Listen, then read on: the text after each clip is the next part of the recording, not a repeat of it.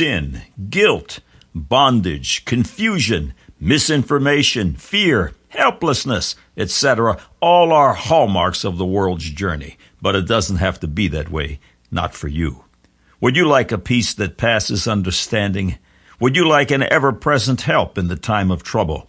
Would you like to start all over again as clean and white as the freshly fallen snow? Would you like a new identity, a new name, a new father, and a new and very real purpose? Would you like a life filled with excellent expectations where everything, where everything works to your good, even things which on the surface appear very bad? Then you need to be born again in Christ Jesus, born a second time. Today there's good news for you. Today is your day of salvation. Does all of this sound slightly bizarre? Be assured it is all true. Click on the Further with Jesus for immediate entry into the kingdom of God. Now for today's subject. God said, Genesis chapter 2 verse 7, And the Lord God formed man of the dust of the ground, and breathed into his nostrils the breath of life, and man became a living soul.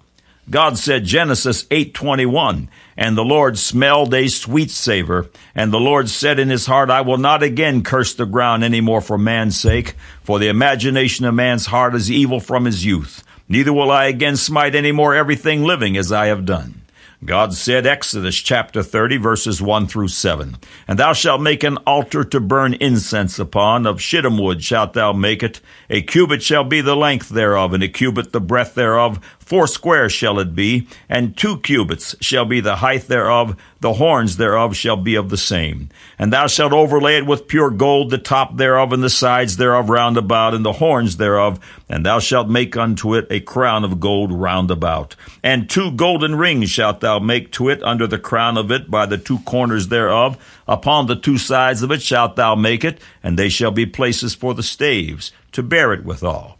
And thou shalt make the staves of shittim wood, and overlay them with gold. And thou shalt put it before the veil that is by the ark of the testimony, before the mercy seat that is over the testimony, where I will meet with thee. And Aaron shall burn thereon sweet incense every morning. When he dresseth the lamps, he shall burn incense upon it.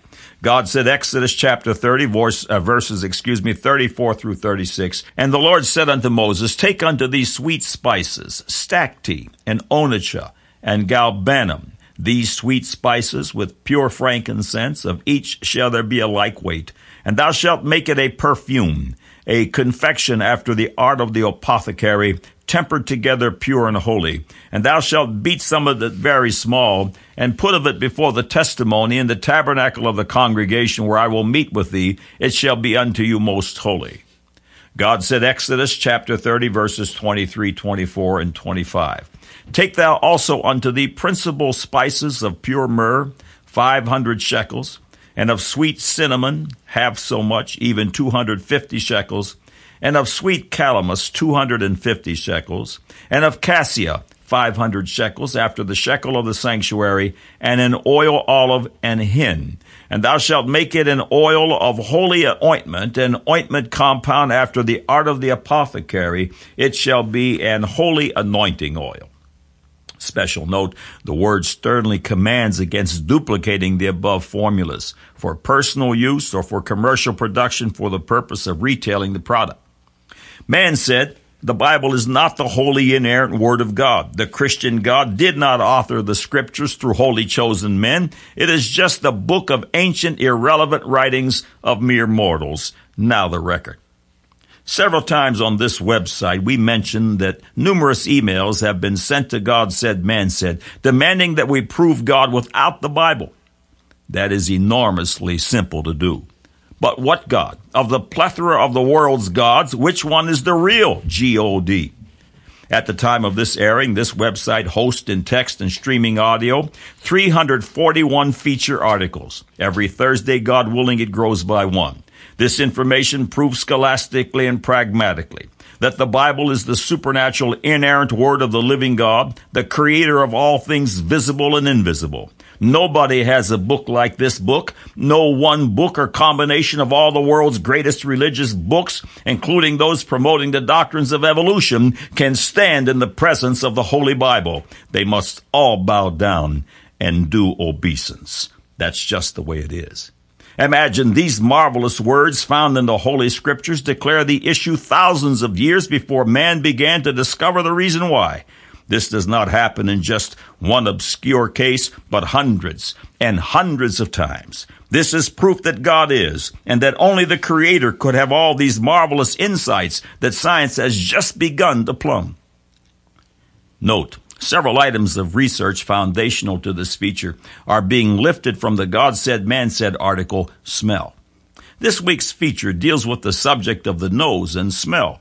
God's emphasis on the nose with its sense of smell is striking, placing it in a prominent position in the function of life.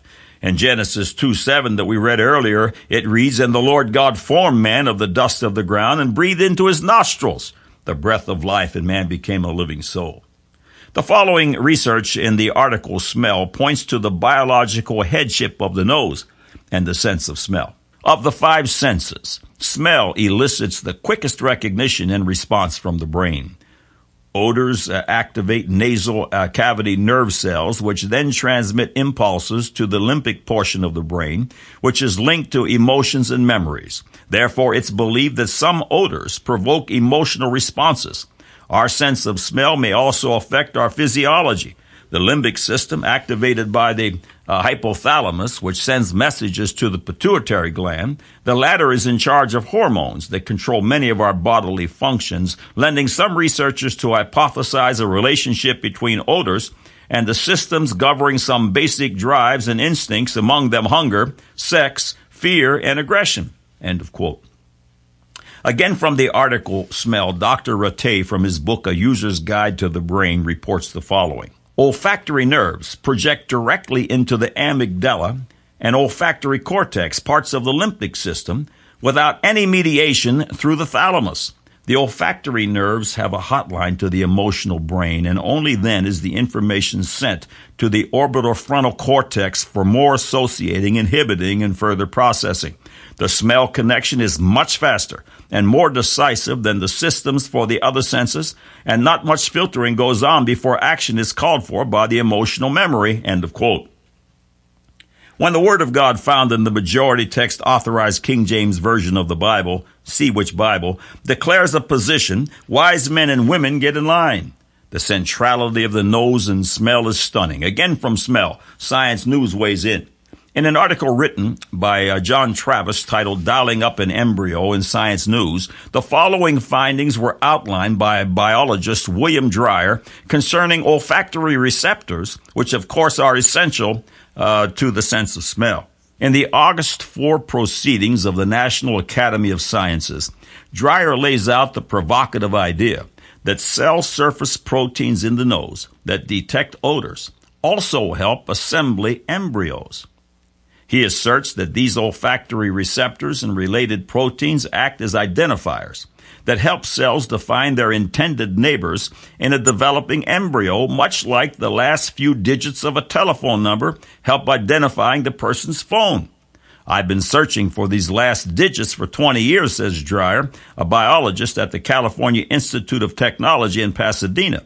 No one can say for sure it's true, but I'm up to 90% confident. And again from the article. Last year, Dreyer plunged into genomics, a fledgling field that employs computers to survey the flood of data on newly isolated genes. He began to examine databases of express sequence tags, which represent fragments of genes that are active in cells. Searching through large EST databases, Dreyer found that ESTs from the liver, lung, prostate, eye, kidney, heart, testes, and other tissues match olfactory receptor genes. His survey, supported by several studies from other research groups, suggests that all tissues make at least a few olfactory receptors. What are they there for? They're not there to smell the roses, contends Dreyer. They're there for the receptor gradients that pull all types of cells together. End of quote. The practice of aromatherapy, which is just finally entering the mainstream, promotes the concept of the absorption of essential oils through the pores of the skin or inhalation through the nose. The molecules of these oils enter the nervous system via the bloodstream, affecting the well-being of the individual. But believe me, it is much more than that. God speaks to wayward Israel in Amos chapter 5 verse 21. I hate, I despise your feast days, and I will not smell in your solemn assemblies. In the temple of the Lord, from whence Israel gained her direction, the day began with the burning of sweet incense. Another aromatic product used in the temple was holy anointing oil. Ingredients such as myrrh, cinnamon, sweet calamus, and cassia were mixed with olive oil to create God's very fragrant and holy anointing oil. Smell is serious business. On this website, frequent reference is made to the 180 principle. This principle will become obvious in the issue of the nose and smell. A circle is made up of 360 degrees with 180 degrees representing two points exactly opposite one from another. There are only two camps, God's or Satan's. There are only two camps. There are no gradated positions, levels of unwilling ignorance, but not gradation. Following our examples of the 180 principle, God is life, Satan is death. God is love, Satan is hatred. God is light, Satan is darkness. God is faith, Satan is unbelief. God is a sweet smell, Satan is the smell of death. Inherent within each of God's directives is a blessing or a curse. This is simply the benefit of doing it right or the damage one incurs from doing it wrong.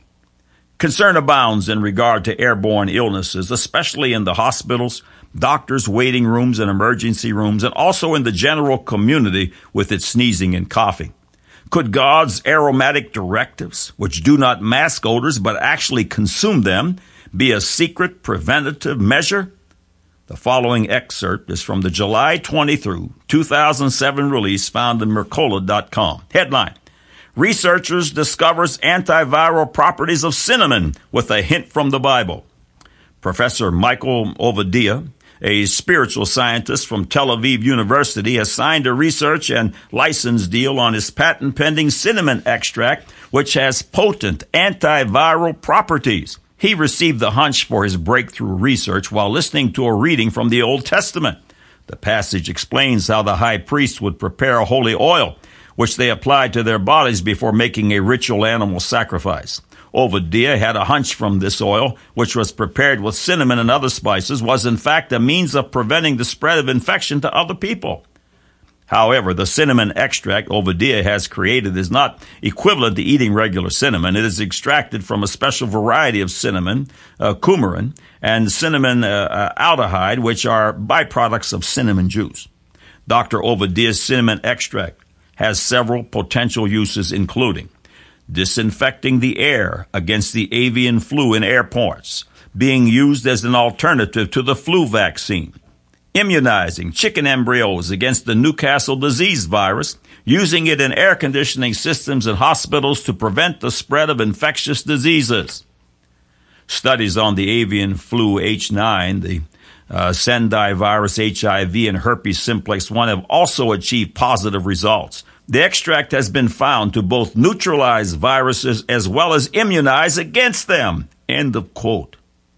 When God endorses a product or an action, wise men and women get in line. God said Genesis 2 7, and the Lord God formed man of the dust of the ground and breathed into his nostrils the breath of life, and man became a living soul. God said Genesis 8 21, and the Lord smelled a sweet savor. And the Lord said in his heart, I will not again curse the ground any more for man's sake, for the imagination of man's heart is evil from his youth. Neither will I again smite any more every living, every, everything living, excuse me, as I have done. God said, Exodus 30, 1 through 7, And thou shalt make an altar to burn incense upon. Of shittim wood shalt thou make it. A cubit shall be the length thereof, and a cubit the breadth thereof. Four square shall it be.